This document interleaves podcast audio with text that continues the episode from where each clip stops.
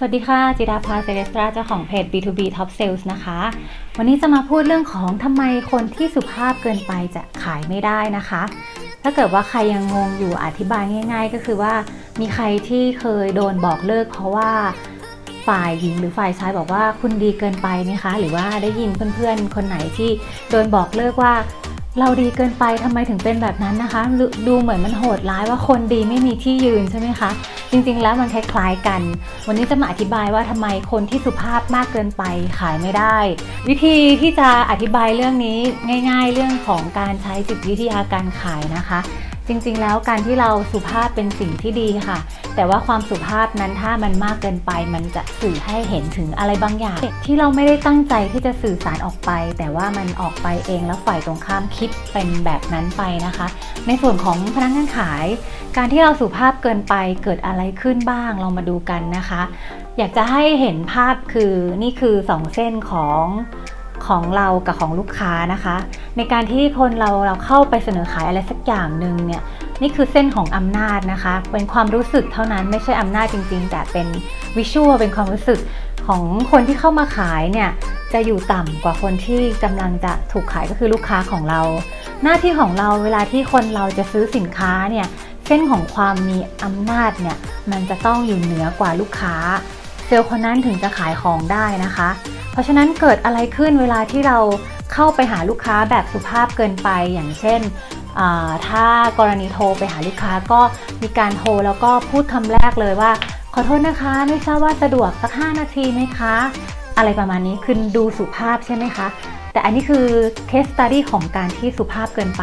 มันทำให้เกิดคนฟังรู้สึกโอ้เขาอยู่เหนือขึ้นมาระดับขนาดนี้เลยโดยปกติถ้าเราเป็นการโทรเข้าไปปกติเพื่อแนะนำตัวอะไร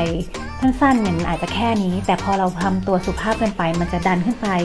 ให้เราอยู่ระดับต่างกับเขามากมากนะคะ เพราะฉะนั้นในการที่ทำโคคอเนี่ยเป็นอะไรหลายครั้งที่มีเกิดเห็นง่าย ๆ ว่าเราสุภาพเกินไปในการที่เราคุยกับลูกค้าหรือขอเวลาหรือขอโทษทั้งๆทที่เรายังไม่ได้ทำอะไรผิด ทั้งๆทที่เขายังไม่รู้เลยว่า สิ่งที่เรากำลังจะมาเสนอนั้นมีประโยชน์อะไรกับเขานะคะ เพราะฉะนั้นสัญญาณที่สื่อออกไปว่าเรากำลังสุภาพเกินไปในการที่เราจะเป็นพนักงานขายเบอร์หนึ่งเนี่ยเราจะต้องระมัดระวังนิดนึงนะคะ แล้วจริงๆ สิ่งที่ลูกค้าต้องการคืออะไรคะสิ่งที่เราต้องนำเสนอไม่ใช่ความสุภาพในระดับเต็มร้อย การที่คนคนนึงจะซื้อของกับใครอีกคนนึงเนี่ยมันเกิดจากความมั่นใจ เกิดจากความเชื่อใจถูกไหมคะ เพราะฉะนั้นการที่เราสุภาพ มันไม่ได้สื่อให้คนคนนั้นรู้สึกได้ว่าเราเป็นคนน่าเชื่อถือ มันไม่ได้สื่อได้ว่าคนคนนั้นมีความมั่นใจ มันไม่ได้สื่อว่าคนคนนั้นอยากจะช่วยเรา เพราะฉะนั้นการที่สุภาพมากเกินไปเลยไม่จำเป็นเลยค่ะ สิ่งที่เราจะต้อง present ออกไปคือเรา มั่นใจได้เชื่อใจเราได้แล้วเรา professional พอจะฟังคลิปนี้ไป ขอให้ลองไปพิจารณาตัวเองดูว่าเราสุภาพเกินไปไหม เปลี่ยนจากความสุภาพเป็นความมั่นใจและเป็นความสุภาพที่กำลังดีให้เกียรติกับลูกค้าดีกว่านะคะ เพราะฉะนั้นเวลาที่เราโทรไปหาลูกค้าเนี่ย สามสี่วิที่เรามีตอนแรกเนี่ย เราอาจจะต้องทำให้เขาแค่รู้สึกว่าเรามั่นใจ แล้วก็มีความเชี่ยวชาญในสิ่งที่เราทำนั่นก็เกิดจากน้ำเสียงหรือวิธีการพูดของเราและสิ่งที่เราสื่อออกมาก็ช่วยได้นิดหน่อยนะคะ ถ้าใครอยากจะรู้เรื่องของการทำเสียงให้น่าสนใจให้ดูมั่นใจก็น่าจะอยู่ย้อนกลับไปดู EP ก่อนหน้านี้ได้น่าจะ 13-14 ประมาณนี้นะคะ เพราะฉะนั้นเช่นเดียวกันกับ หนุ่มๆสาวๆนะคะ อย่าทำตัวดีเกินไป แต่จงทำตัวให้เป็นที่น่าไว้ใจมั่นใจและเชื่อใจได้นะคะ หนุ่ม